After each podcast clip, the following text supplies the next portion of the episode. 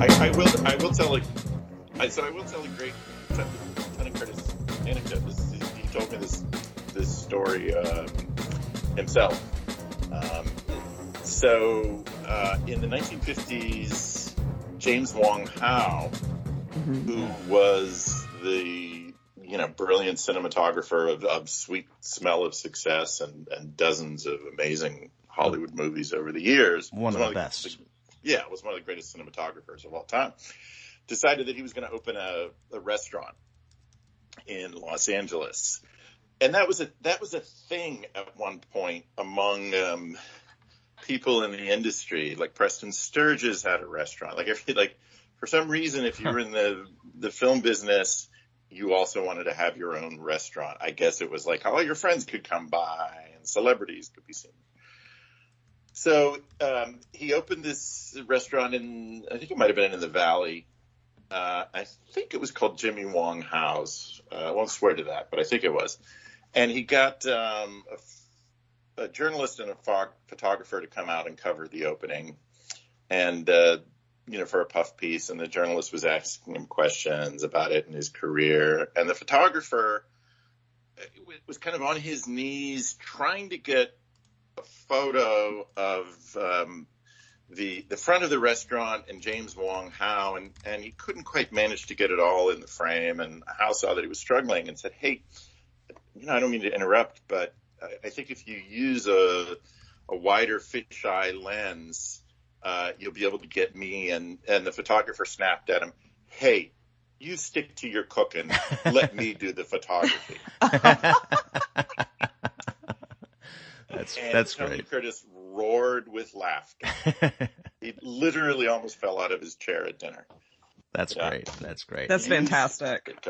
I'll do that. I lived in the Valley. If only I could have ate at the Howe restaurant or the Preston Sturges. I guess probably short-lived because his film career ended pretty abruptly. But anyway, Dennis and Craig from Deaf Crocodile on the show. Welcome, gentlemen. Hey, pleasure to meet you both. Thanks for having us. And Jill, my co-host. I don't know if you are welcome again, Jill. Hey, how are you doing, Aaron? I'm good. I'm actually, I feel bad saying this because I'm talking to two West Coast people, but I'm groggy. I slept great. Slept too great. It's afternoon for you. I know. It's pathetic. On the East Coast. Yeah, thanks for getting up early for us. Yeah, thank you. No, we I wake up usually by 6 a.m. We have a 100-pound husky. Oh, wow. That starts to get antsy around 5:45, 6 a.m. every day. So we wake up pretty early here. And you're both in L.A.? Yes, I'm actually out in the Valley. I'm in Van Nuys, and Craig lives over on the west side. I lived in North Hollywood, so close to Van Nuys, and we were old neighbors. Yeah, I lived in Magnolia and Lancashire, right by the Emmy building. I don't know if it's still the Emmy building, but it was fun. I know exactly where that is. I'm close to Sherman Way and Woodman. Nice, yeah. I remember one day I looked out the window and there were the Sopranos. That dates me a little bit, but our bizarre. LA claim to fame is that the Ralphs, which is right at the corner of Sherman Way and Woodman, was apparently where the Manson clan used to do their dumpster diving. Oh, wow. Nice. Okay. Right?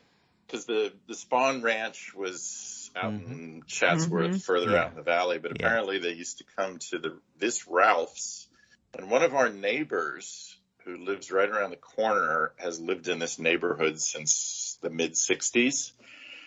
And there used to be a baseball field behind his house. It's now a auto graveyard, a pick-apart place. But in the late 60s, it was a baseball field, and he was actually the coach. His kids were like in Little League. So he used to go open up they had a little like shack where they would keep their equipment and the bases and the machine to draw the lines. And so he went in there one morning to open it up, and he saw a half dozen dirty hippie faces peering out at him. Oh my gosh. And he kind of jumped back, and he said it was a bunch of young men and women And they said, oh, no, we're really sorry. You know, we just needed a place to sleep. And he said, no, that's fine as long as you don't steal anything. And they kind of all shuffled out. And he mentioned it a few days later to a cop that lived across the street. And the cop said, oh, yeah, those are those Manson kids. Yeah. Wow. They're always stealing stuff from the dumpsters at Ralphs. And, of course, this was before the Tate LoBianco killings. Right. Yeah. So he actually ran into the Manson family in the little baseball shack in, like, probably 68, 69. So. Wow. Crazy. Reminds me of a Tarantino movie I saw once. Yeah. You know, I have to say that one of the weird things in L.A. is that I have met at least a half dozen people in my almost 30 years living here in L.A. that swear on a stack of Bibles that they were supposed to be at the house on Los Cielo Drive the night of the Sharon Tate killings. Wow. And that something prevented them or that they had been invited. And, you know, clearly – not all of those people, or maybe none of them, are actually remembering it clearly. Mm-hmm. But it is it's a strange kind of mass delusion, I guess you would say, mm-hmm. That they're like, oh yeah, I was friends with Roman Polanski and Sharon Tate, and they, you know, she'd invited me over that night, but I couldn't make it, and I would have been killed. And I've heard that same story.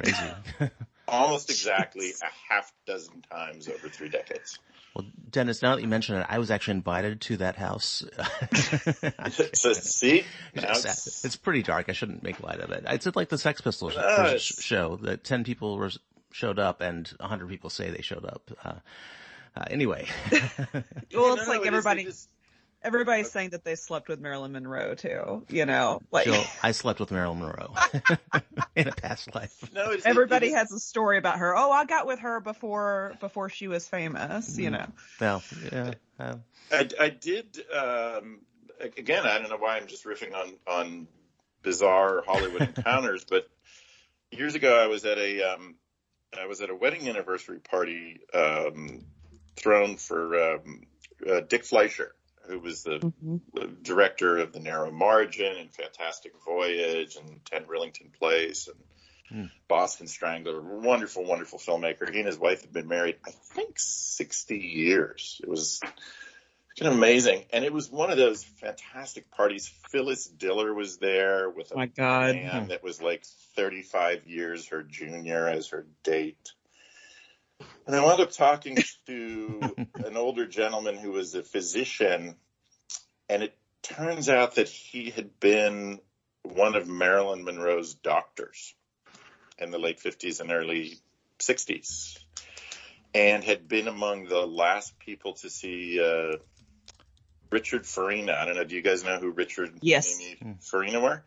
Well, he was with them, and it was a book party thrown somewhere in Northern California for the release of Richard Farina's book, Been Down So Long It Looks Like Up to Me, which is a famous kind of counterculture book.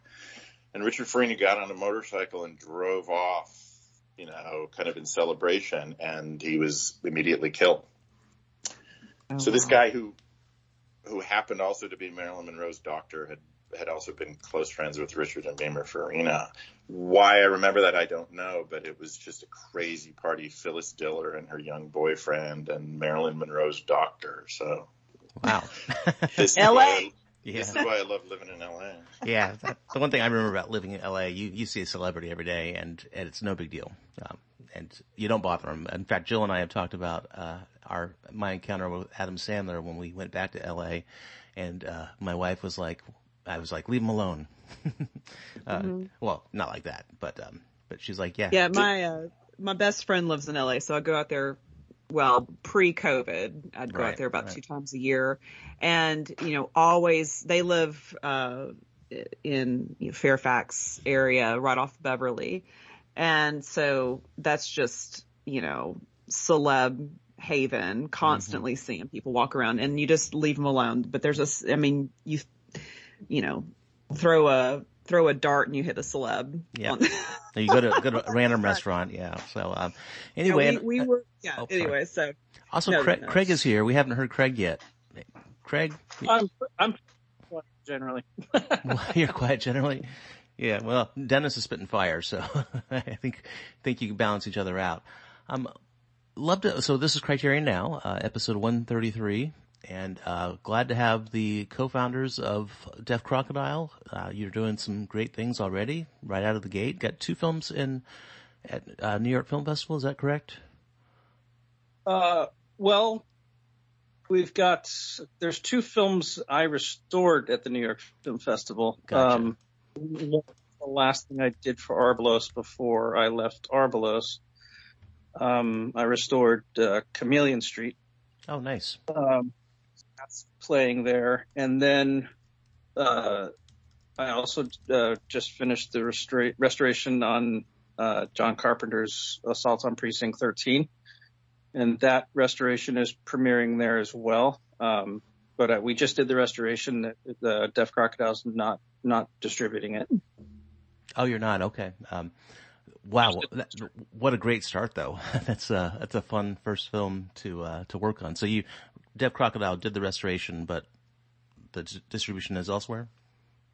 Yeah, we had talked with the rights holder who's been a very good friend of mine for many years, and in fact executive produced a supernatural thriller that I directed in Ireland a couple of years ago called Nails, and he's produced several other films as well. And we had initially talked with him about doing the restoration and the distribution, and we realized that it would be better if we just focused on the 4K restoration. So he's talking with another, very well-known kind of art house archival distribution company that's great. And I think they're going to be taking it out for him. And then I believe Shout Factory has the home video and the digital rights. So at some point they'll be doing a 4K release based on Craig's restoration. Nice. Ooh, exciting. I watched that this year, actually, the original, of course, the Carpenter version. And, what a fun film. I mean, just a ride, literally a ride. Well, Craig, maybe you want to talk about the toughest part of the restoration, which was repairing the damaged footage. Yeah. Oh, yeah. I'd love to hear about that. For the most part, most of the restoration of that film was fairly straightforward. It just hadn't really been done at a really high level before. So it's when people see it, it's pretty incredible. It's the Blu-ray that's out there now is not great. So the new look fantastic.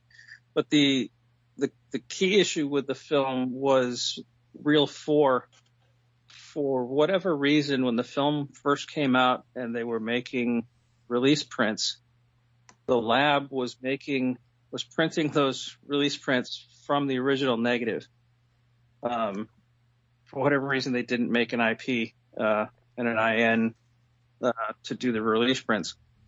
And at some point, they tore the head of Reel 4 right down the middle. Wow. Just bring the negative.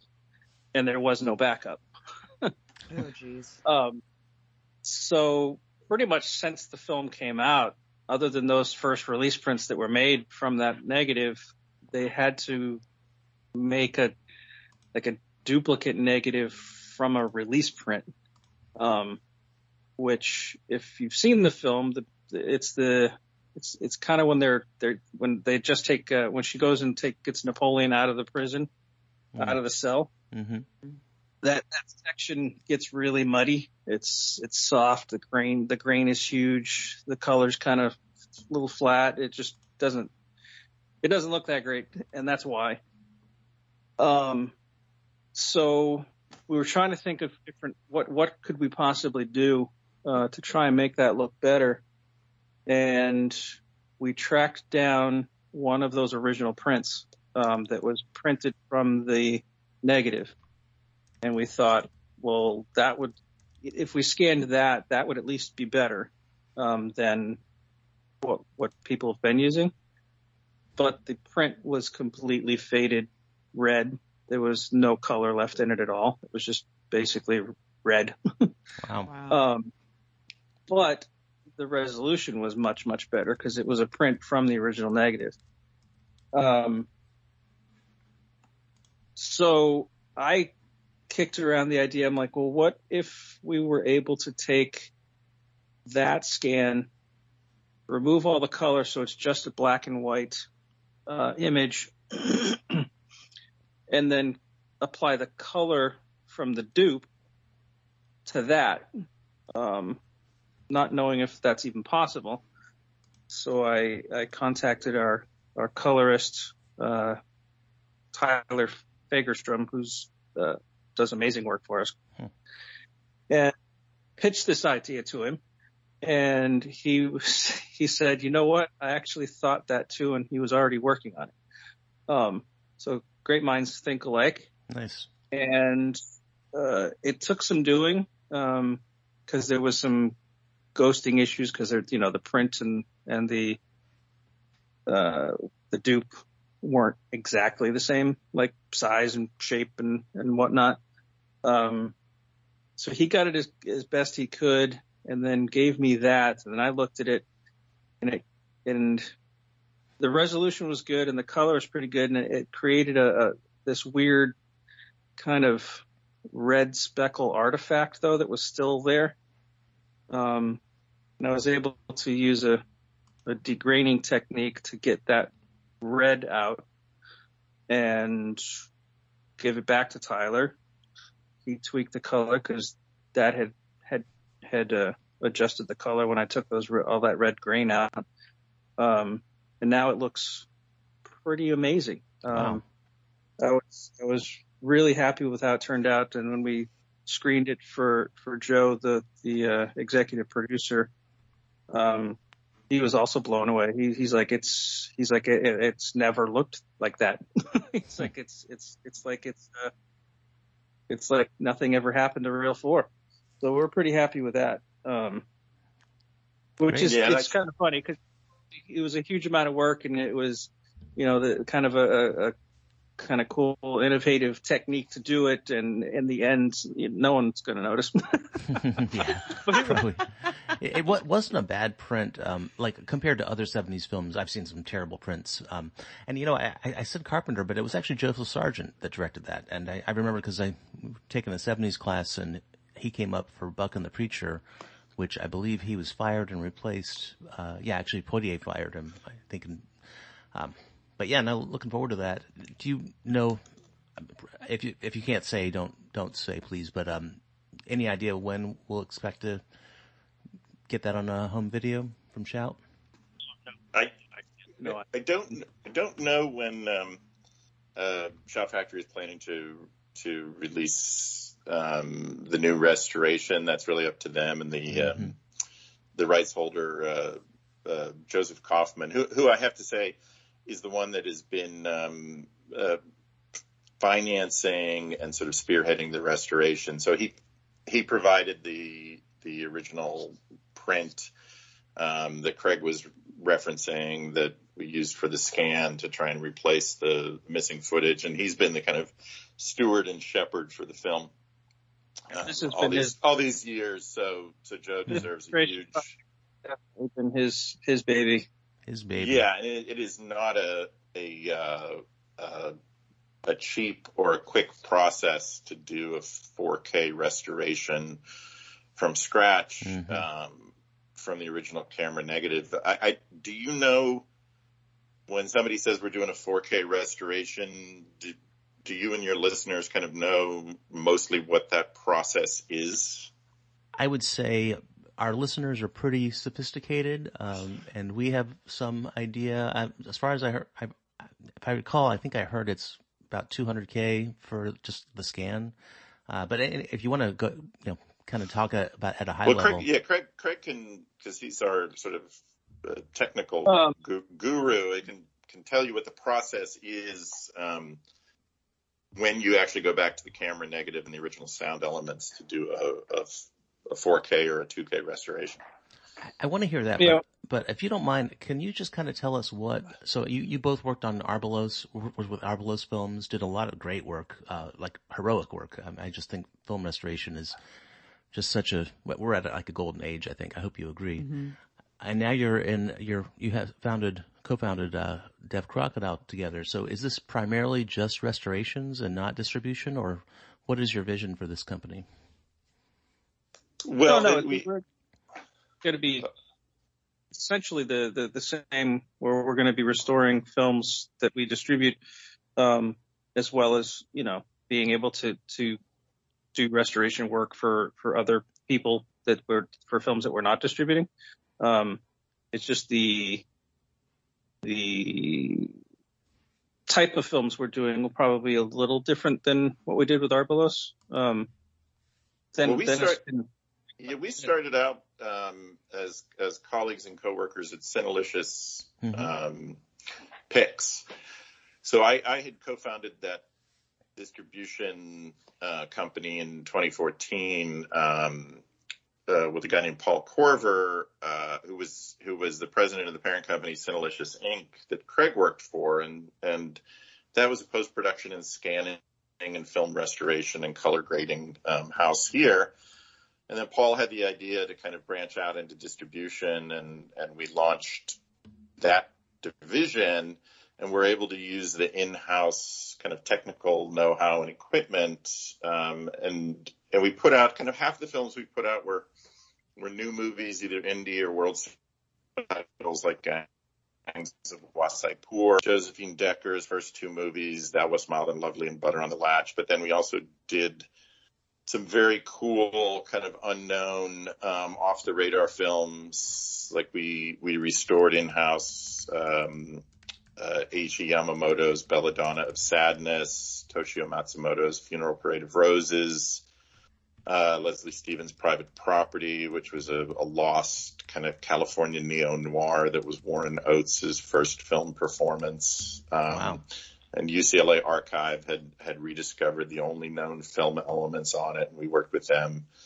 And these were all projects that Craig oversaw on the restoration end.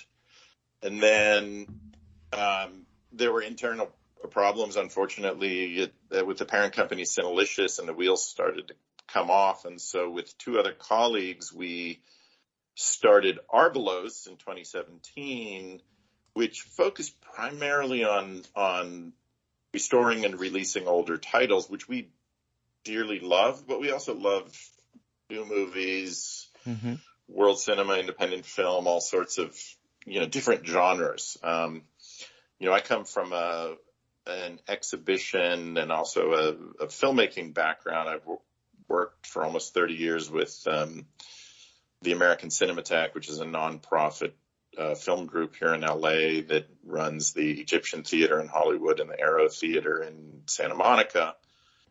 So I used to be the head of programming in the 90s and 2000s, and I would track down the film prints and interview the filmmakers or the lead actors or the writer. And then I've also made several horror films myself, an anthology horror film that came out in 2007 called Trapped Ashes, with episodes directed by Joe Dante and Ken Russell and Monty Hellman.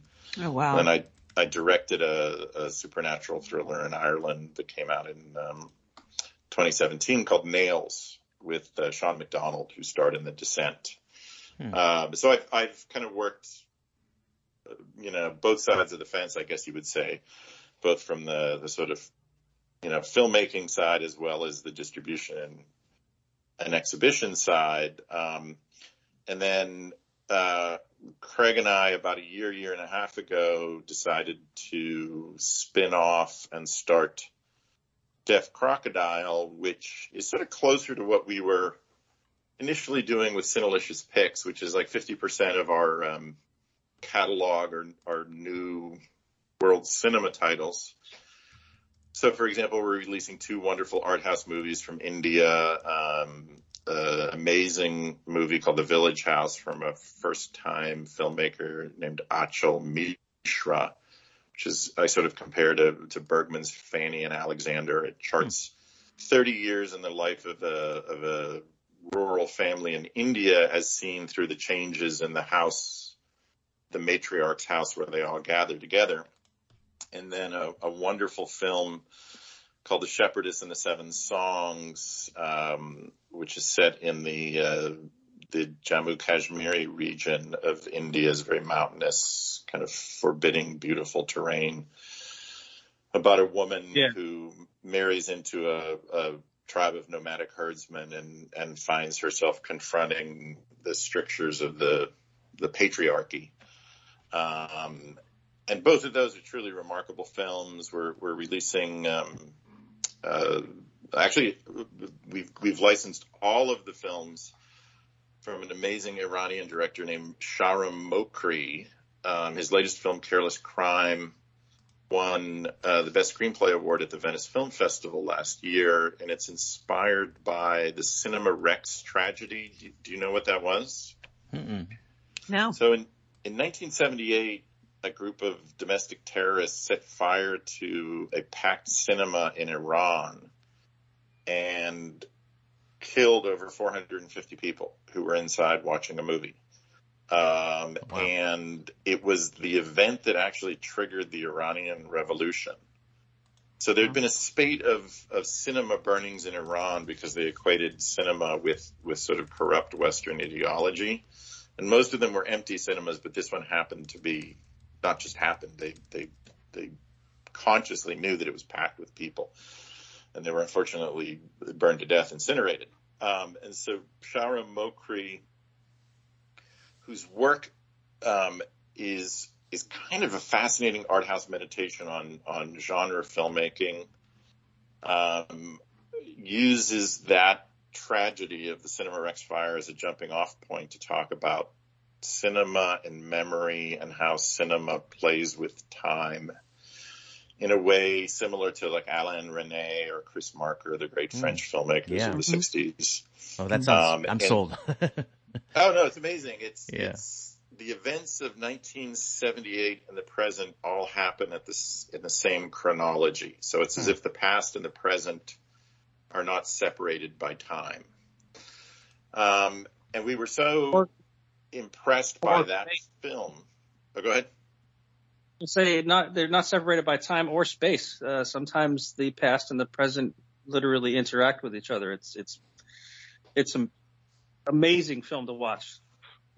Wow. Well, we were so impressed by that movie that we actually tracked down his three previous films, Ashcan the Charmed Ring and Other Stories, Fish and Cat and Invasion, and licensed those. And Fish and Cat in particular is incredible. It's a 2.5-hour single shot movie, which is a meditation on American 1970s slasher films like Texas Chainsaw Massacre and Friday the 13th, but seen as if like Tarkovsky decided to do a meditation on American slasher films. So wow. It's this amazing art house movie about a group of, very attractive young Iranians that gather at this incredibly creepy remote lake for a kite flying festival, where it just so happens that there's two unbelievably sinister guys that run a restaurant next door that serves human flesh. No. Like Sweeney Todd style. And if you've ever seen Stalker, the great Tarkovsky masterpiece on Criterion, you know that it's a science fiction film, sort of. It is, but it bears so little resemblance to most science fiction films. Well, Fish and Cat is a horror film with quotations, but it is so unlike most horror films you've ever seen, and yet it's incredibly creepy and brilliant. So we just love Shahram's work, and so we sort of cornered the market in Shahram Mokri movies, and we're going to be doing retrospectives that are screening around the country for the next few months, and then are planning to release working with OCN Vinegar Syndrome, who are our home video partners, a box set of all four of Shahram's films. And I'm hoping that genre fans will really check them out, because he loves horror films, he loves thrillers, Hitchcockian type movies, but he does them in his own way, which is really remarkable.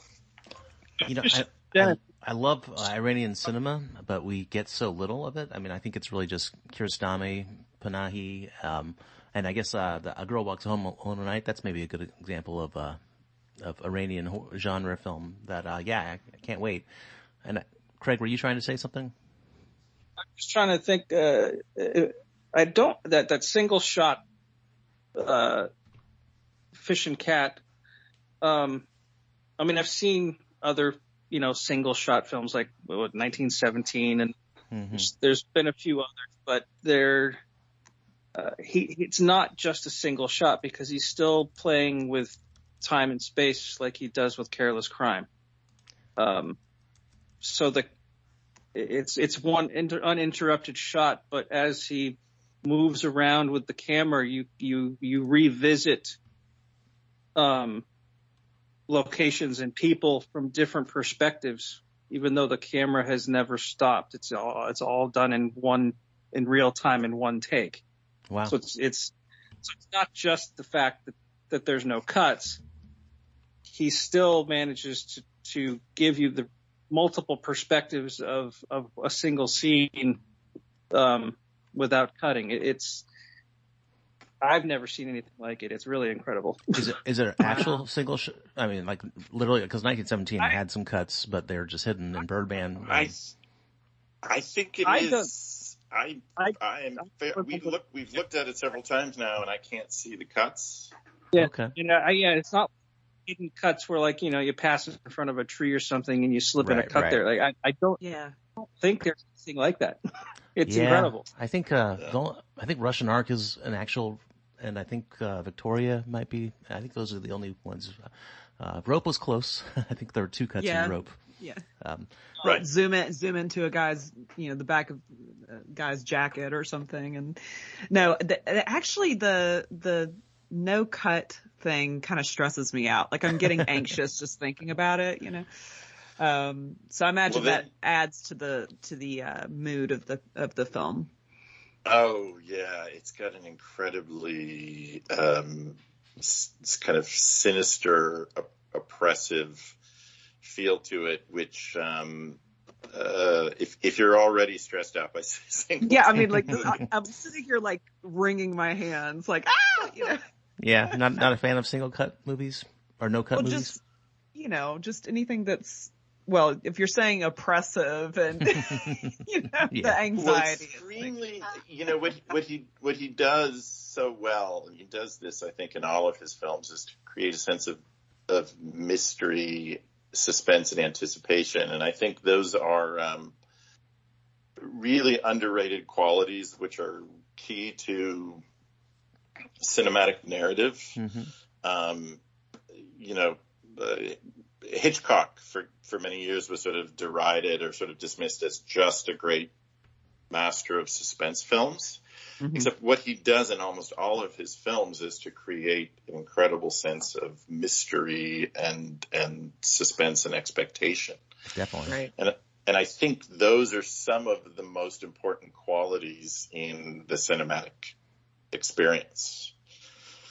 I love films that generate mystery. I love puzzle box movies. I love Peter Greenaway movies. You know, his early films like A Zed and Two Knots and The Draftsman's Contract, and you know, they used to be screened and kind of talked about and widely available. You know, I think he sort of slipped off the radar a bit in the past few years, which is a shame. Well, The Cook of the Thief is still gets talked about. Yeah. Such a great movie, but all of those films that he made in the, you know, from the late '70s, '80s, early '90s are just really brilliant. I still think that Gosford Park is a spiritual sequel to Cook the Thief, but that's a long story and spoilers too. This is awesome. As I was going to say, you know, we love new filmmaking. We love the excitement that comes with that. Mm-hmm. And on a distribution level, it's also easier because typically the producer or the sales agent has the elements ready to deliver, and they want to get the film out there sooner rather than later while it's still fresh, right? Because new movies have this bizarre sort of expiration, like shelf date, right? Like you play festivals, but then it really needs to come out within the next 9 to 12 months or it's seen as kind of old hat. That's changed somewhat because of the pandemic and all of the different distribution models that have been upended. Because art house distribution, as both of you I'm sure know, was typically for many years, you know, you do a platform release, you book New York and LA, right, and then you use that to sort of piggyback and get bookings in other cities, San Francisco, Austin, Boston, Chicago, Miami, you name it, and then Atlanta. you would wait a couple months, and then you release on streaming and or home video, and you do your TV sale and your educational, et cetera. Well, that's all kind of upended now. And because theatrical venues have been closed for so long, you know, and I'm also now seeing not just the virtual cinema model whereby people are doing a quote unquote virtual theatrical release for a week or 2 weeks with theaters. But I don't know that it's going to be as important moving forward for art house releases to launch first in New York and LA. Because I don't know that the theatrical run is going to be as important moving forward. And something is lost there, but, you know, the industry has to adapt. And so clearly streaming and the digital end is more important now. But I also think that people still love physical media, and there's a very strong, everybody I've talked to and that does specialize physical media said that they have done, you know, the best business in years during the pandemic because people are stuck at home and they're buying Blu-rays. They're buying physical media to watch at home. You're talking to two of them, and we have lots of listeners doing that. In fact, I own almost all the Arbelos films. So, and I haven't watched them all. That's the thing. You buy films and you don't. I haven't watched Satan Tango yet. Waiting for a maybe a long weekend or something for that one. But yeah, you know, I don't love that model. And having lived in LA, and you know, then the movies would come out and they would just be packed, or you couldn't get tickets if they were, you know, if they were a popular indie film. And then living in another market, you know, if they're not a popular film and one you want to see, they just never get here. So so that's right. I kind of, you know, I know it's a controversial topic, you know, streaming with movie theaters. I'm on the board of my local indie theater, but I kind of like the open access, you know. I do too. I mean, I love the theatrical experience, and I want to protect that. I don't want our local cinemas to go anywhere, but also I really love getting more eyes on these movies for the people that don't live in the larger markets. And I know for me, with, you know, we've got a kid, and it's, you know, going to a movie turns out to be an extremely expensive and, you know, obnoxious process, because you have to find a sitter and, you know, all that. And sometimes you just want to get up and go to a movie, and you can't do that. And so in the last few years, I mean, even pre-COVID, we were able to see a lot of new releases at home because we were able to stream it through a service or rent it or whatever, VOD. And so I kind of like it as long as we still preserve, you know, aspects of the theatrical experience. Jill, you should, it is important. You should totally show Fish and Cat to your daughter. That's an inside joke. She showed the birds, and that didn't go so well. No, I completely forgot about the farmer's eyes pecked out, and you know, up to that point, she was really digging it, and then, so you know, I talked about this a few episodes back, and our listeners, who we love so much, have really given me a hard time about this. So, how old is your daughter? She will be 11 next month. So, and she's pretty cool, and we watch a lot of classics. And I thought, well, The Birds, it's kind of quirky, and it'll be fine. She'll, she's not gonna get freaked out. And I just totally forgot about that. Zoom in on those, bloody eye sockets. Whatever you do, don't show her Belladonna of Sadness. Oh, no, definitely. Well, when I was a kid, I grew up in the Pittsburgh, Pennsylvania area, and we were one of the first areas that got HBO. Oh, wow. Yeah. And my older brother had kicked me out of our bedroom, and so I had to go sleep downstairs in the family room, which turned out to be a blessing in disguise and probably led me into my career in movies, because nice. I could stay up all hours watching movies. Well, and HBO, I don't know if any of you remember, but in the early years, they ran all this really sort of creepy, sleazy art house stuff. Mm-hmm. So they ran Going Places with Gerard Depardieu and Patrick DeWare, and they ran Lipstick. John Moreau as well. Yeah, and they ran with Lipstick with the Hemingway sisters, which is incredibly disturbing, and Looking for Mr. Goodbar. I remember that one. Yeah. Bring me the head of Alfredo Garcia. Yeah. So I'm 11, 12 years old, and I'm watching these movies, and I'm like, ah. Mm-hmm. That's fantastic. I'm old enough to remember, and I had HBO. I didn't see Going Places, but or Alfredo Garcia, but I saw some crazy ones, including Mr. Goodbar on HBO. And I think I was about 10 at the time. And that's so disturbing. And what's interesting about HBO is that they have kept that model of kind of edgy art house mixed with eroticism and a healthy, dose of sexuality and nudity all the way down the line. Mm-hmm. If you look at their initial model and the kind of movies that they ran, because it's very different now. The type of films, and they do mostly their own content now, but they're still sort of true to that original vision, which is really fascinating. Yeah. Being both sort of arty and disturbing and sleazy.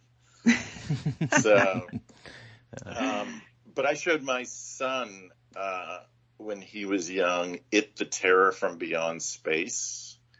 Okay. And at one point, about halfway through the movie, when it was getting pretty scary, I remember looking back, and all I could see was the top of his head and his eyeballs. He was hiding behind a chair. Wow. And I said, Shondor, do you want me to turn this off? He goes, no. Oh, I keep watching. I said, no, I think it's really too scary. No. So he made it through the end, but I think it terrorized him. Well, he'll just be scarred for life. It's fine. Don't worry about it. I saw The Shining when I was 8, and I'm fine. It's actually one of my favorite movies. Although, that during those 2 weeks afterward, I don't think I left the house. So I prepared for the pandemic in that way. Well, wow, this is great. Did not expect to take these deep dives. Well, my wife, I have to say, some of her favorite memories growing up are watching horror movies in Santa Cruz with her dad. Mm. I think she was 6 or 7 when they watched Night of the Living Dead together. Oh, wow. My God. And she is a lifelong horror fanatic. In fact, she loves scary movies even more than I do, and I make them. I've made several horror films, and I get terrified by them. When I was a kid, I used to leave the room, and I would go out into the hall and close the door, but leave it open a crack. And if the movie got too scary, I would shut it. That's how I would be safe. And I still kind of do that if a movie gets too scary. Yeah. She'll turn it off. She'll go, I was watching Oculus. Which is a terrifying film with Karen Gillan. It's really great. A few years ago, and I was squirming on the couch, and my wife finally said, I'm turning this off. You're so that's hilarious. Miserable watching this film. It's scaring you so much. Yeah, Flanagan's done some interesting stuff. I think there's art within horror. So, Jill, you're being a good mom and exposing your daughter. Well, I had already seen some stuff, by the time I was her age, and But also, you know, the 80s were, well, just parenting was different. And, yeah, you know, I mean, I'd seen Cujo and, you know, just, and I had seen, you know, Friday the 13th. And I thought, it's the Birds. Mm-hmm. No big deal. But these kids these days, they're too soft. Yeah, I saw Phantasm when I was 9, I think. So, yeah, that one was, I think that was actually tougher than The Shining, because I had just memories of that. Yeah, that one's exposed to horror films too young. Yeah. My older brother went to the theater to see Coma with him, and I think that came out like the late 70s, so I was under 10. Wow. And I all I remember is spending most of the time on the floor of the theater. I didn't. My God. Wow. You know, my mom took me to see Alien the night it opened in Pittsburgh. I begged her because I thought it was going to be another great, super fun sci-fi movie like Star Wars. Star Wars. Oh, geez. And I was already in my early teens, and I think I spent most of the movie literally like trying to crawl into her lap, and she's like, you know, you're way too big for. I was like, oh, I can't watch this. Ah. I'm sure that happened with a lot of people. Star Wars to Alien. Wow, what a fantastic digression, but. I want to just ask about your restorations a little bit. So, I mean, you did some great work with Arbelos. And, you know, that's one thing I'm not familiar with that craft. You know, Craig, some of the terms you've used already, have gone over my head. But the thing is, I benefit from seeing them. So as I mentioned, we're in a great period where a lot of restorations are coming out. I'd say something that doesn't seem clear. Just ask me. Well, yeah, I'll do my best. But so for example, Pelham 123. It's like, what did that process like? Was that a long process? I'm sure Satan Tango was, but you mean Assault on Precinct 13? What's that? You mean Assault on Precinct 13? Oh, I had it wrong. I thought it was the Taking of Pelham 123, which is a fantastic film. I'm so sorry. That's a brilliant film. It is. Well, another great 70s action film. It is. I apologize to my listeners for my poor preparation, but yeah. So that one. So can you talk us through like how you approach that? You know, just the process and what it's like. Well, on every project, the first thing is to figure out what's the best element that's available. We've been lucky enough that in most cases it's been the original negative, which does create more work, but the product is better. Because with the original negative, obviously you've got the best resolution, but you also are starting from scratch with the color grade, because there's no timing in the original negative. But in my opinion, it's worth it. I'd rather it take longer and maybe a little more, to get it done right, get it done as well as you possibly can. So for example, an original 35mm negative has about 4K of information in each frame of the film. Mm-hmm. So if you're scanning in 4K, you are getting essentially the same amount of information as is contained in that 35mm negative frame. Mm-hmm.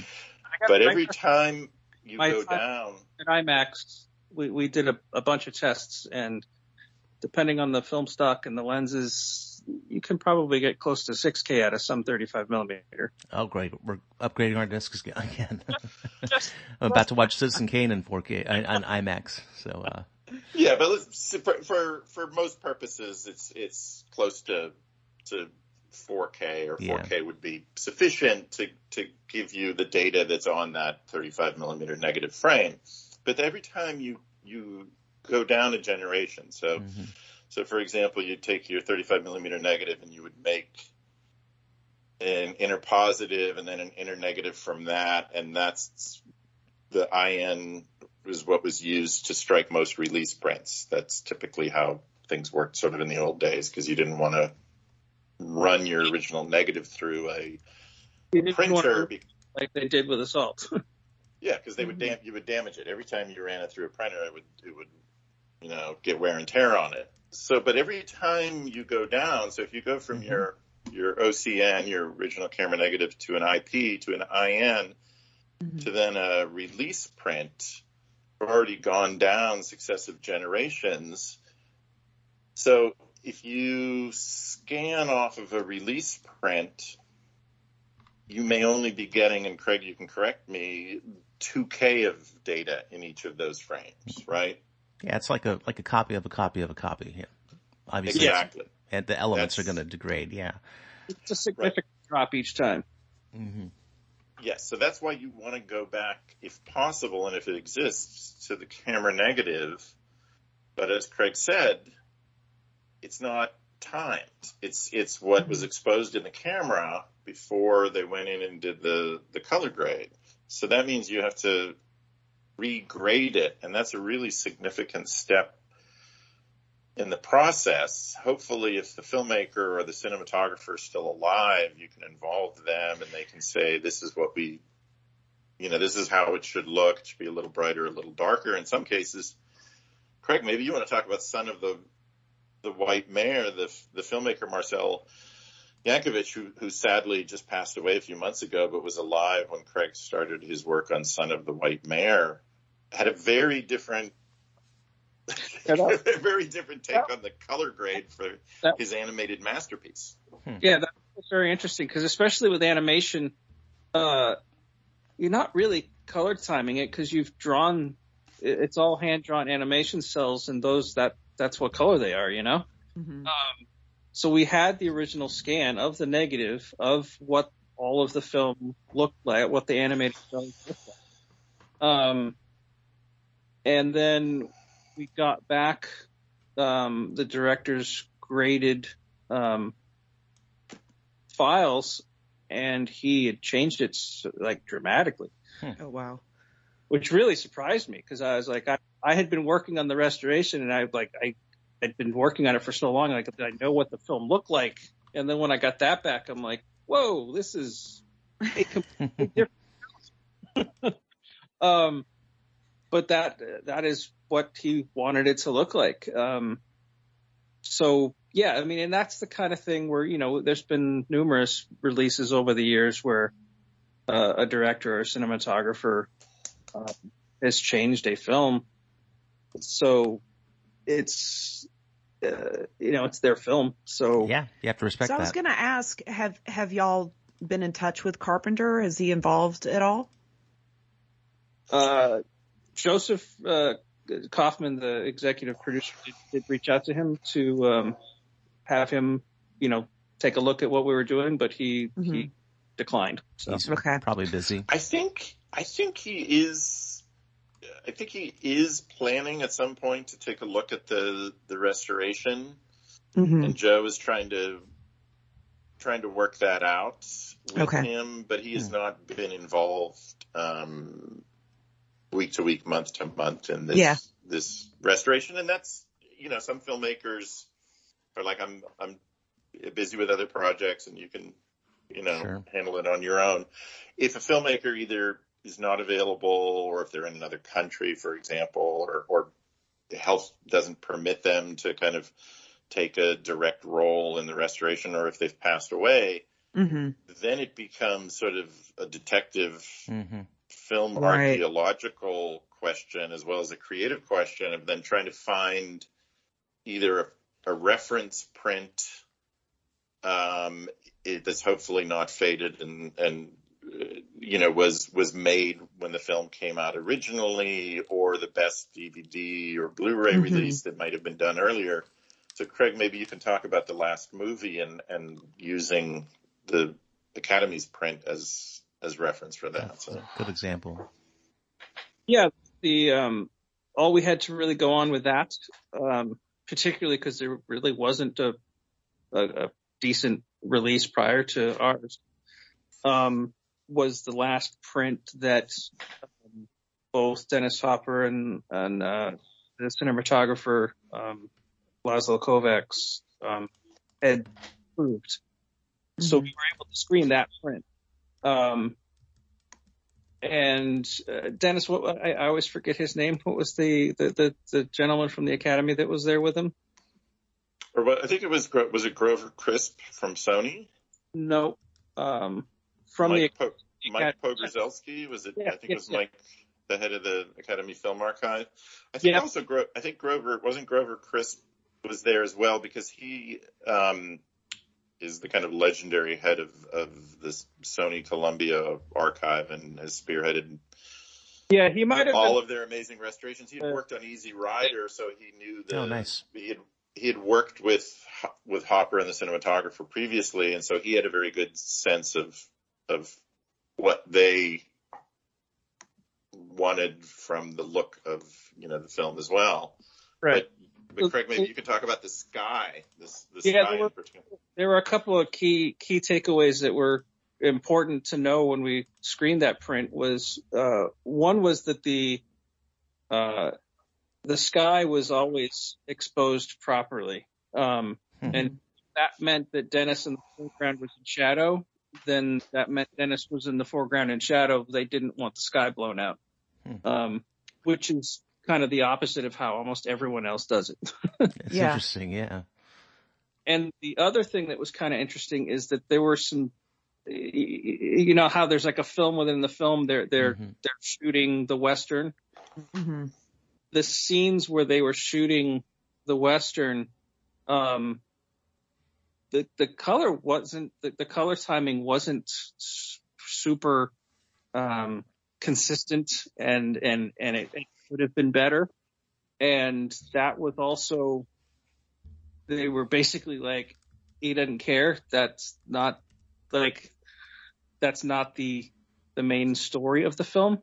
So the story part of the film, they paid much more attention to the timing. The shots of them making the Western, not so much. Mm-hmm. And so that it was difficult to do, but yeah, there were some of those scenes I'm like, we could make this book better, and they're like, yeah, but it's not supposed to. Yeah, you have to respect that vision. I think I have the indicator version of that, which is probably your restoration, right, Craig? Yeah. And I'll tell you that we screened that at our indie theater, and as I mentioned, I'm on the board of that indie theater. I wasn't able to make that, but I heard that it was sold out, and people brought like old newspapers and old materials from that when the film came out. Huge turnout and a lot of excitement. What's the indie theater you're on the board of, by the way? It's called the Nickelodeon, not to be confused with the Kids TV Network. I'm in Columbia, South Carolina. So, that's fantastic. Yes, I've actually heard of it. I think it's on our Booker's chart. We have a massive sort of database that we put together of indie and art house theaters around the country. But to kind of segue to some of the things that we're working on now, the first of our kind of vintage cult titles that we're putting out just screened a couple weeks ago at the Fantasia Film Festival in Montreal, which is the biggest kind of genre festival in North America every year. And it's called The Unknown Man of Chandogore. And it's a Swiss kind of James Bond era super spy movie by a director named Jean-Louis Roy. It was released in 1967 with an amazing cast of kind of European actors. Daniel Emmelfork, who is the cadaverous, bald, mad scientist in City of Lost Children. And he plays a cadaverous, bald, mad scientist in this film as well. He either played that role or the devil in almost every movie he made. And he's fantastic. Howard Vernon, who was in 30 of Jess Franco movies, starting with The Awful Dr. Orloff, is in it, and then the famed French singer-songwriter Serge Gainsbourg has a major supporting role. He actually had a fairly significant film career. He's in like Peplum, Italian sword and sandal movies as an actor. He directed movies himself. Je t'aime moi non plus with his partner Jane Birkin and Joe D'Alessandro, and he had a long kind of fascinating film career. But he's in this, and he actually performs a song that he wrote in the middle of the movie called Bye Bye, Mr. Spy, which is just incredible. So it's one of those films that really slipped through the cracks of film history. I had read about it many years ago and kept it on this odd list in the back of my brain of kind of obscure movies to track down. It's fantastic. It's called kind of a parody of 60 spy movies, but it's right on the edge of parody and its own spy movie. Like it doesn't go full parody, like you're laughing out loud. Like it's hilarious because it's also its own spy movie. It's like, it's that fine line right between the two. It's kind of closer in tone to something like Godard's Alphaville or Kubrick's Doctor Strangelove with elements of like Doctor Who and the Avengers. And better cinematography and locations than any spy film I've seen. Every shot is gorgeous. So kind of satire and tribute at the same time. And we tracked down the rights with the director's sons, Michael and Christian Roy, who have been incredibly helpful and supportive.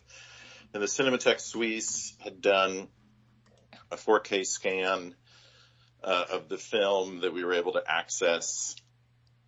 And so we're going to be putting that out on Blu-ray with OCN Vinegar Syndrome in January as our first official Deaf Crocodile release.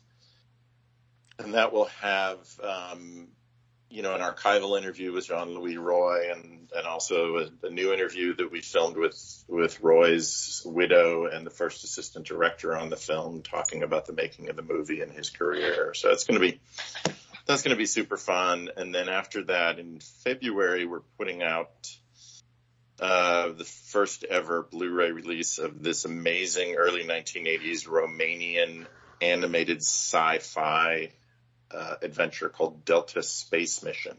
Wow. Which is sort of like if Moebius and M.C. Escher had teamed up to make a Romanian Saturday morning cartoon that was sort of influenced by Heavy Metal Magazine, 2001 A Space Odyssey, and Hanna-Barbera. So it's this crazy confluence of American sci-fi and pop culture, but filtered through a behind the Iron Curtain early 80s communist sensibility. And it's another one of those movies that I've spent over 5 years tracking down, and finally we were able to license it from the CNC, the Romanian Film Center, and access a 4K scan from the Romanian Film Archive. And the co-director of the film, Kalen Kazan, is still alive in Bucharest and has also shared amazing stories with us about the making of the film. And so we're super excited about that. And then, I don't know, Craig, do you want to tell them about our big sort of super secret project? Ooh. Well, what do you think about that? Can I just ask real quick? So you mentioned Serge Gainsbourg and Jane Birkin. Didn't you do the restoration for the Agnes Varda and Jane Birkin movies? Or am I remembering incorrectly? We released them through Cinelicious Picks. Those were actually restored by Agnes herself in France. She did a 2K restoration of both of those films. We discussed doing it with her through Arbelos. I'm sorry, this was pre-Arbelos. It was Cinelicious, and she was able to get finance through the French government to have them scanned and restored in France. And so she opted to go with that because had government funding. I thought maybe that was out. I love the films. Yeah, they're interesting films. I thought maybe those might be your titles on Criterion. Do you have any? They were. Initially back at Cinelicious Days, but the contract ended by the time that Criterion picked them up and released them. So we did do a Blu-ray release of both films through Cinelicious Picks, which is now out of print. Okay. Yeah. Weird films. But anyway, I want to hear the secret. Yes. Well, Craig, do you want to tell him about? Go for it. Yeah, this was your amazing discovery. All right. So a couple of years ago, I found a amazing soul funk soundtrack album for a kind of a black urban crime film called Solomon King. And I'm a huge music buff and record collector, so I'm always listening to all sorts of odd and obscure stuff. And I fell in love with this soundtrack album. It was all these obscure Oakland, California area artists from the early 70s. And so I wanted to look at the film and found out that it was a lost movie that had kind of disappeared 40 years ago. You sent me the link. There was like a YouTube video that just had the theme song, and all I had to hear was the theme song. That's all I needed to know. And I'm like, yeah, we need to find this film. So it's kind of naive to say, hey, this movie's lost, but we're going to find it, because that's what we do. Like, we find lost movies. So I was like, yeah, we'll go find it. Right. Well, as it turns out, we have found it. Wow. Which is sort of remarkable. We spent a couple of years trying to track down the filmmaker and eventually learned that he passed away in the early 2000s. And he was an amazing entrepreneur, kind of visionary black businessman, artist, filmmaker. He wrote, co-directed, starred in, and produced the film. He had a record label. He hosted a local sort of Soul Train type kind of soul funk TV program in Oakland. He owned restaurants. He had a series of fashion, black urban fashion stores in Oakland and in the Los Angeles area. And he really should have been like Berry Gordy. He should have been, famous and rich. And unfortunately, he didn't apparently make any money in any of these ventures, but he was incredibly driven, which is amazing. So we found his widow, who lives outside of the Bay Area, and she was overjoyed to hear from us. She says, I've been waiting for this phone call for the last, 25, 30 years for somebody to call up and say, wow, we're going to find my husband's film. She had what she thought was the camera negative sitting in her closet for the past 20 years. Oh, my God. We got so excited. And then actually on a Zoom call, we had her and her daughter unspool some of the reels of film stock that were on cores, and it turns out that it was the 35 millimeter soundtrack elements, not the picture. Oh, okay. So that was good. Mm-hmm. We had the sound, but we still needed the picture. So we managed to locate what appears to be the only complete print in existence of the original version of the film. With UCLA Archive here in LA, which was pretty badly faded. And Craig arranged for a scan test of about 10 seconds of the footage, and then working with our colorist Tyler, they went in to see if it was possible to restore the faded color and improve the image. And I have to say, it's like miraculous. Wow. We weren't really sure if it was going to be possible. We're like, sometimes when a film is like so kind of magenta purple, it's like there's nothing you can do. But in this case, it was like night and day, and it's going to look phenomenal. I mean, it won't look like it would off the camera negative, but as far as we know, the camera negative is lost, destroyed. It's, it's gone. So we are actually bringing this independent black urban action film back from total obscurity and being lost. And it's sort of a cross between Dolomite and a kind of a Rod Taylor Liquidator or Matt Helm type action film and the Dirk Diggler Movies Within a Movie and Boogie Nights. All the crazy sort of Chopsky stuff that he does with John C. Reilly. That's fun. Yeah. It is jaw-dropping. The fashions, the music, all of the locations, which were shot in Oakland in the early 70s and preserve this long-gone kind of black urban culture there, which is amazing just from a historical and cultural perspective. Yeah, it's like Dolomite of the West Coast, except this all happened about a year before Dolomite. Well, the movie. The Dolomite. Yeah, I think Rudy Ray Moore had created the Dolomite character in clubs, but Dolomite, the film, actually came out, I think, a year after this movie. So, but clearly, you know, this was kind of in the zeitgeist. And it's also great to see one of these kind of urban action films. And it was obviously, it was meant for like an inner city audience. And it's, you know, it was meant to be a commercial kind of, you know, brawny action film. Like I said, sort of a Liquidator Matt Helm type movie. Mm-hmm. But it's great to see it from a black filmmaker's perspective, and a lot of his family and friends are in the movie, and of course all of the fabulous clothes in the movie are from his fashion stores.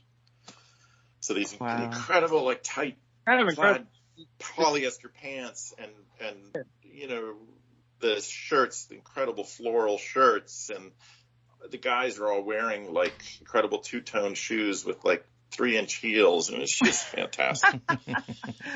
No, it's just captures such an amazing era in Oakland black culture. So we're super excited to be working on this with his widow. Sal Watts was got to be one of the most ambitious people I've ever heard of. And he took all of the things that he had been doing and put them all together to make this film. He had his record label, which did the soundtrack. He had his clothing stores, which handled all the costumes. You know, he had all his friends and family are in it. You know, his widow, you know, let us know that, you know, she's pointing out like, oh yeah, that's our living room, and you know, that's the car, and it's you know, this was just a bunch of friends and family members putting everything they had together and made this incredible film, which has it's not a highly polished film by any means, but it also, it has a sense of humor to it as well. So it's like, it doesn't take itself too seriously, which would kind of be off-putting. I'm super excited. And yeah, like I said, sounds great. If you just went into a theater and closed your eyes and just listened to the soundtrack, is just incredible. Oh, it's got one of the greatest early 70s kind of soul funk soundtracks I've ever heard. And the Maserati he drives in the film is his Maserati. Wow.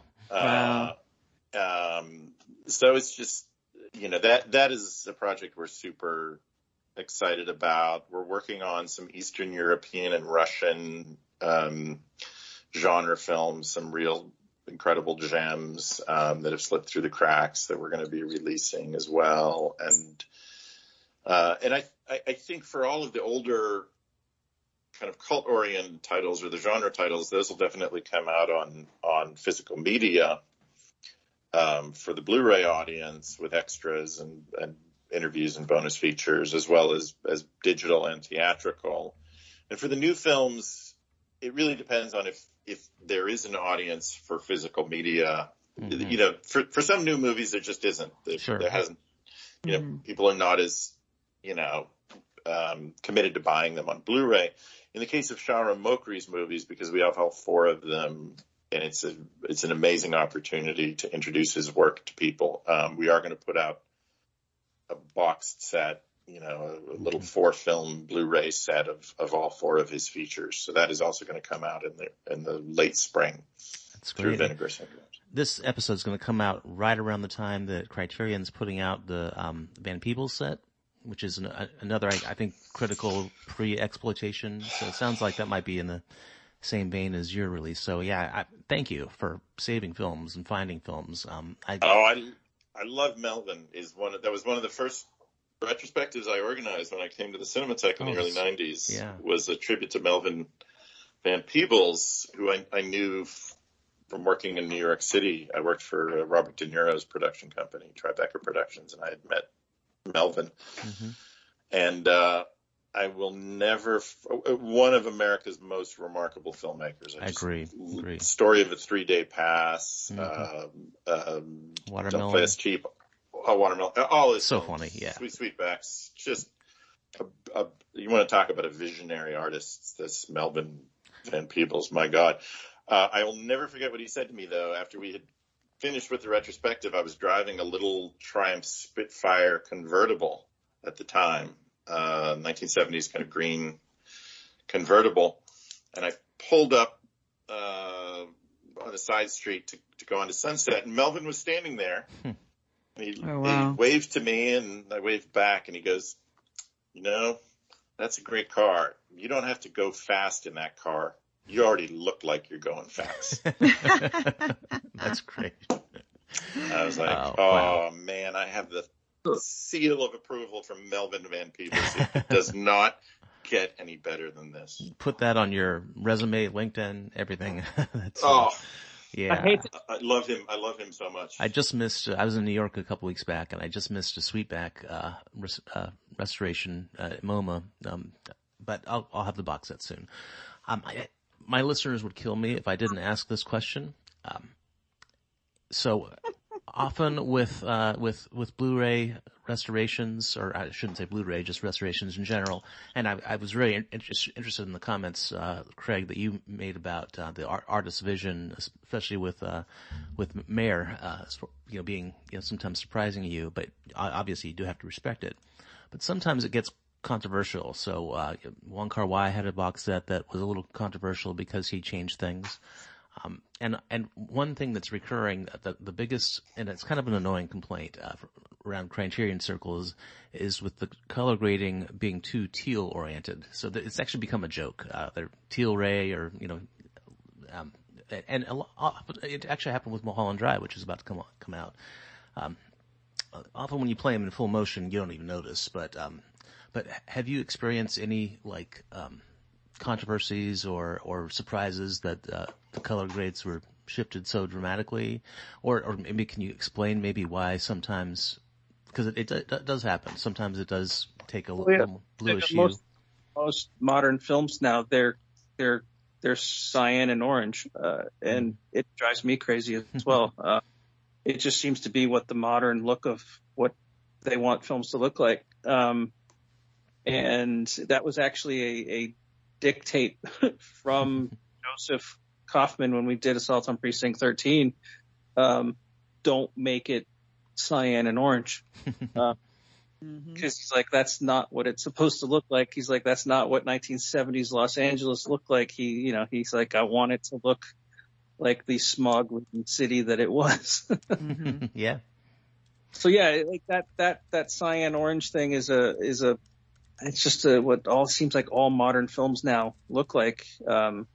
I'm not a huge fan of it, but if that's what they want to make the new films look like, that's their prerogative. Going back and making old films give them that color palette of a modern film doesn't make sense to me. See, you heard it here first. Tilray is a thing. Tilray. No, it isn't. You know, to give a good example of one of the most famous films of all time, and how it's changed in ways that people don't even realize. So Star Wars, people talk about, you know, obviously the digitally, you know, quote unquote improved visual effects for the original film, A New Hope, and whatever your feelings are about that. One of the changes that people don't talk as much about is the color scheme, the color grade of the film. And I had an opportunity a couple of years ago to see a private screening of an original IB Technicolor print of A New Hope. So Technicolor shut down its dye transfer printing facility in Hollywood in I think it was late 74, early 75. I think The Godfather 2 was the last new film that they struck dye transfer prints of, although I think the actual last film was a reissue of Disney's Swiss Family Robinson. Weirdly, they made dye transfer prints of that. maybe in early 75. But they continued in England, in the UK, for another 2 years. And the last film that was struck in dye transfer was Star Wars, New Hope. Wow. So there are probably half a dozen of these British IB Technicolor prints of Star Wars out there. They are some of the rarest dye transfer Technicolor prints in the world, obviously. And I saw one of them. Wow. And it was not at all what I expected. Because when you think of IB Technicolor, you think of, you know, like a Vincent Minnelli, American in Paris, dazzling, saturated reds and blues and greens. This was not that at all. In fact, it looked more like an early 70s kind of muted New Hollywood style movie. And about halfway through, I had this shocking moment of recognition, and I realized what it really looked like was Star Wars when I saw it for the first time in 1977. Oh, my God. Wow, yeah. And I realized unless you actually see one of these dye transfer Technicolor prints, you're not seeing what Star Wars looked like when it came out in 1977, because people who do the color grade now, and if you do a 4K, you know, ultra-high-def release, they do what's called an HDR grade, and Craig, maybe you can just quickly describe what that is, because that changes the look of a film as well. That's a whole new color grade for people to see it in 4K UHD. Yeah, it's actually, it's with UHD, it's the more significant change than the 4K resolution is the HDR, and it's new, and so people are still figuring out how to do old films in HDR. So some are going to push it too far, and others are going to do nothing with it, and others are going to get it just right. And everyone's still figuring it out, because you're able to get more detail in the shadows, more detail in the highlights, more saturation. But, you know, do you want more saturation if that's not what it's supposed to look like? You know, so all these questions. We'll see. We're about to get Citizen Kane and UHD. And one of the funniest jokes I saw on the internet was a tealed version of Citizen Kane. Wow. Well, HDR stands for High Dynamic Range. Okay. Yeah. In case you're are wondering, and it is a new grade. Of the film, if you want to put it out in 4K ultra high def, you can't just take the existing grade. You actually have to go in and do an HDR grade, and that is somebody's interpretation of what the film should look like. Interesting. And you're always adding now another layer of somebody's creative interpretation. And for a classic film, like a Citizen Kane or a Sweet Smell of Success or a film where the filmmakers, the director, the cinematographer are long gone, you're now dependent on hopefully a very skilled and sympathetic restoration team and colorist who are going to do a lot of research and try to remain as faithful as possible to what they think the filmmaker's original vision would have been. That said, you're still looking at a new version of it. Right. And that's why I say, you know, people who tear their hair out about Star Wars, and another very quick anecdote, we had George Lucas at the Cinematheque in the early 2000s for the opening night. Dennis, let me interrupt you real quick. I have to go. Wow. Yeah, maybe we'll end it there. We'll next time we'll tell you what George Lucas said. Keep kind people of on the edge of their seats. We kind of came full circle with Sweet Smell of Success. This has been a great episode, and I really enjoyed talking to you guys. So would love to have you back. And Craig, happy birthday! Happy birthday! Yeah. Before you go, Craig, do you want to share where people can find you and Deaf Crocodile and your works? Social media, websites, that sort of stuff? We're at www.deafcrocodile.com. I am Dennis at deafcrocodile.com. Craig is Craig at deafcrocodile.com. If people have questions, or if they, you know, if they have some favorite obscure or lost movie that they would love to see restored and re-released, or a new film that mm-hmm.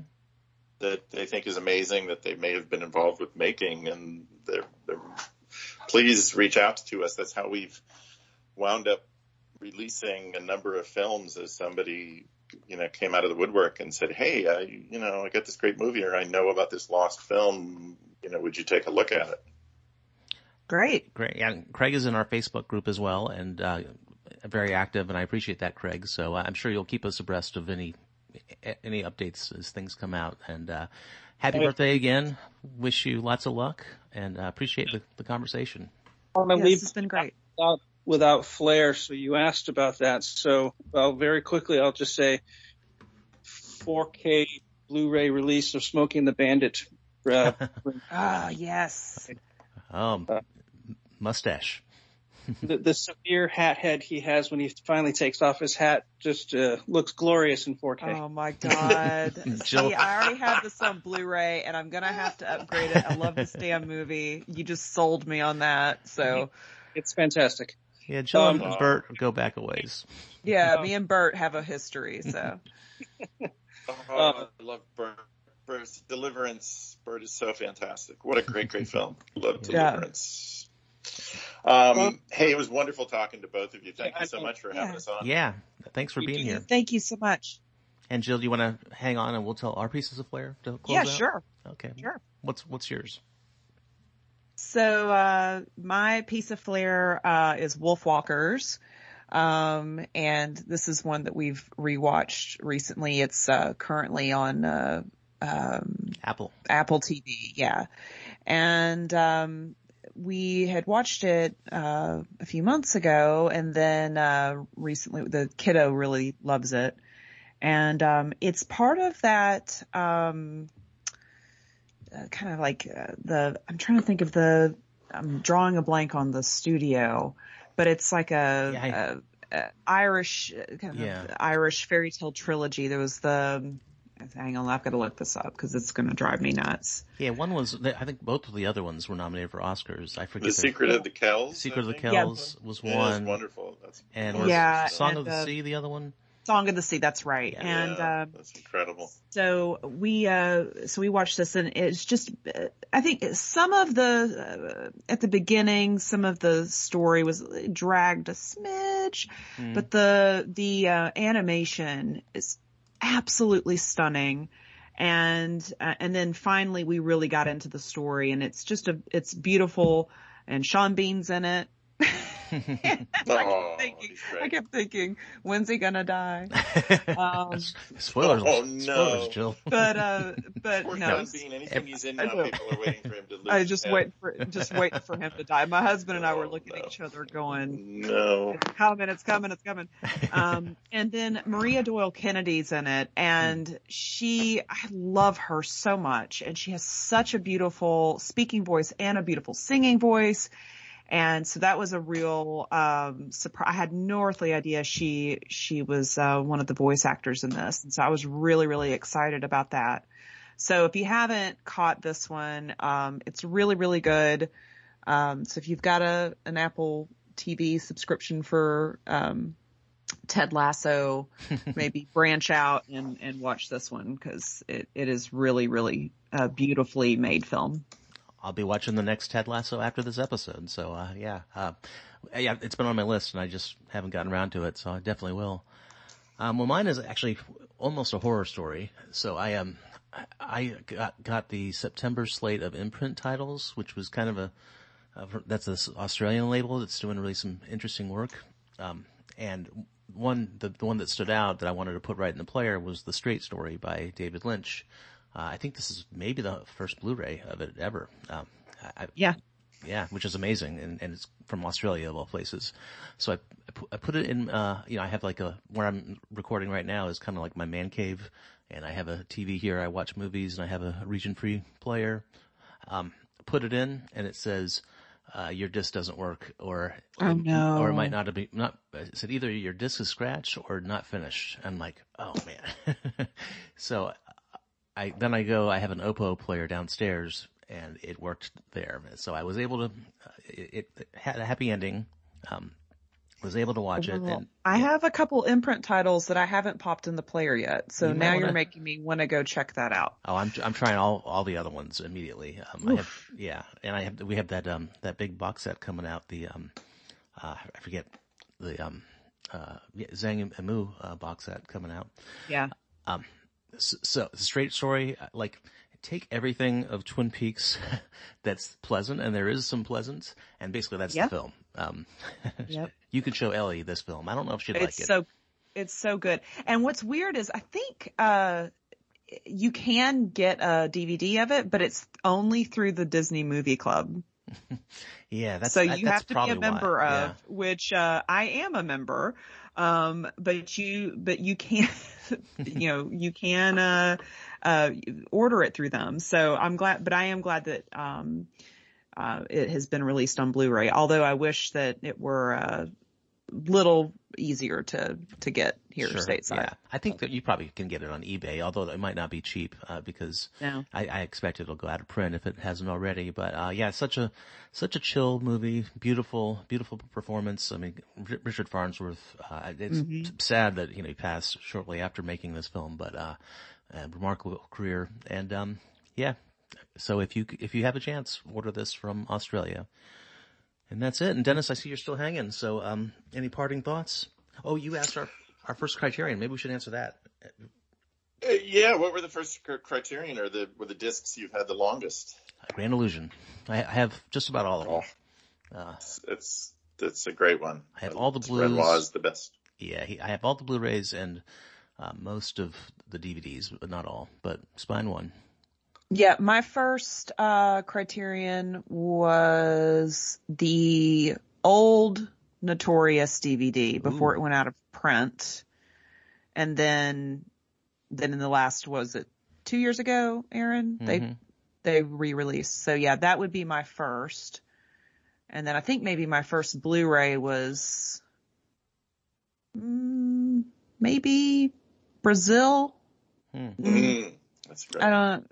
I can't, maybe Brazil. My first Blu-ray was Days of Heaven, which was also in that Australian pack. So now I have two copies. So yeah, I mean, you can't go wrong with that. So. I know. I think the criterion. I think the first DVD that I got was My Man Godfrey. Ooh, yeah, that's a good one.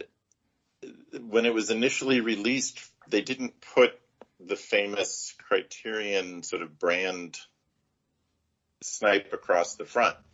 So if you have the first releases of My Man Godfrey, it's one of the few, if only, Criterion releases that doesn't actually have their sort of logo and branding on it.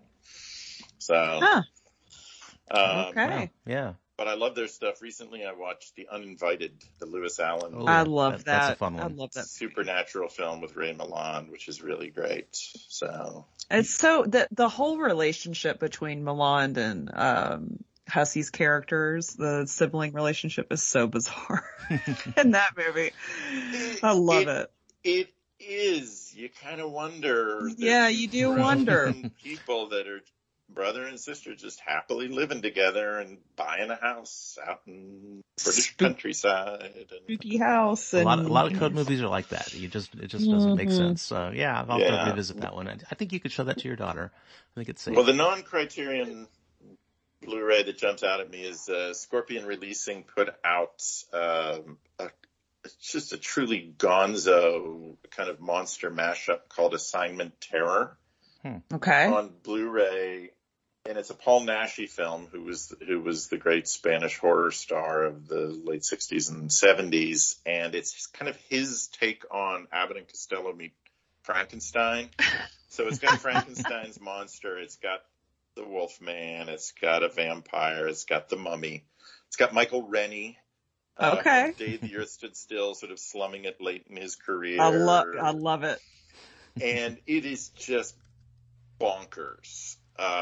It is like a crazy late 60s Spanish Abbott and Costello meet Frankenstein. Oh, I'm sold. In Technicolor, and it's sold just, me again. Yeah. This episode's costing me a lot of money. Yeah. So that one's super fun to watch, and the fact that there are companies out there that are now unearthing these lost, incredibly obscure kind of genre gems like this movie, and putting them out on Blu-ray, to me, is just remarkable. I know that Mill of the Stone Women, the Giorgio Ferroni film, is coming up shortly. I think through Arrow, if I'm not mistaken, has a new restoration of it coming out in a couple months. It's another one that people should track down. Beautiful early 60s Technicolor Gothic horror film. So it is a great era. Yeah. For physical media. Yeah. Yeah, we are. I would recommend everybody buy the Blu-rays and hold on to them, because most of these companies license these films for 7 or 10 years at the most. Right. And if they don't re-up the license, they go out of print. They go out. That's right. And there is no guarantee that somebody else is ever going to want to re-release an Assignment Terror or a lot of these obscure titles. So, you know, there is a method to the madness of spending all this money to acquire the physical media, because you have a beautiful, you know, HD 2K, 4K version of it now. Right, right. And, you know, it seems like every other day there's an article or someone's talking about it on Twitter or whatever about the slow demise of physical media. And and in some respects, yes, you know, especially you were talking earlier about, you know, a lot of new films, there's really no focus on putting them on physical, because most people are going to watch them streaming or whatever. But I think this is, you know, I feel like this is the last, you know, 5 to 7 years has been really great for just deep cuts getting a home video release. And, you know, we have seen some, you know, concerning changes and kind of uncertain future for some labels. You know, I'm thinking right now of, like, you know, Warner Archive and kind of what might be happening there. But, you know, it seems like every month we're getting this, you know, list of releases from all these labels, and the films that are getting released are just incredible. And what are getting, you know, the films that are getting restored, and ones that we've not heard of, that, you know, some of the ones that you've been talking about on this episode. And so as kind of concerning as the overall physical media landscape, where we might be headed on that, I think in terms of the kind of films that we're interested in on this show and our listeners are interested in, there is a market for that, and definitely labels are putting them out. But that's important what you're saying about the licensing on these, is if you see this movie that you're interested in, you better grab it. Buy it. Yeah. because it's probably not going to be, they're not always streaming. No, and some of these labels, you know, they get the rights to it, but then they can only do a limited run. You know, I know with Twilight Time, which, you know, God bless them, when they were. I know. Yeah, you know, I know. Nick Redman was a really nice guy. He was just such a nice guy, and you know, they would get what 3,000, 5,000 that they could put out on a title. Yeah. And Indicator's then, you know, kind of the same way. Exactly. Indicator, you know, or they'll, and Twilight Time I know they did re-release a couple, especially some of the horror titles that were so popular, you know, they would renew the license for that to put out another, you know, 3,000 or 5,000 title or copies.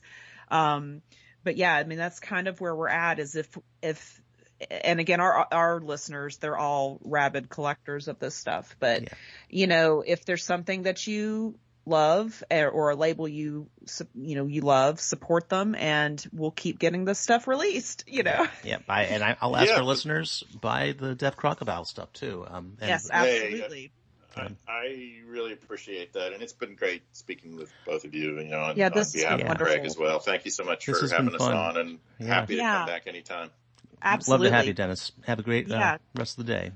Yeah, you too. Have a great weekend. All right, bye. Bye.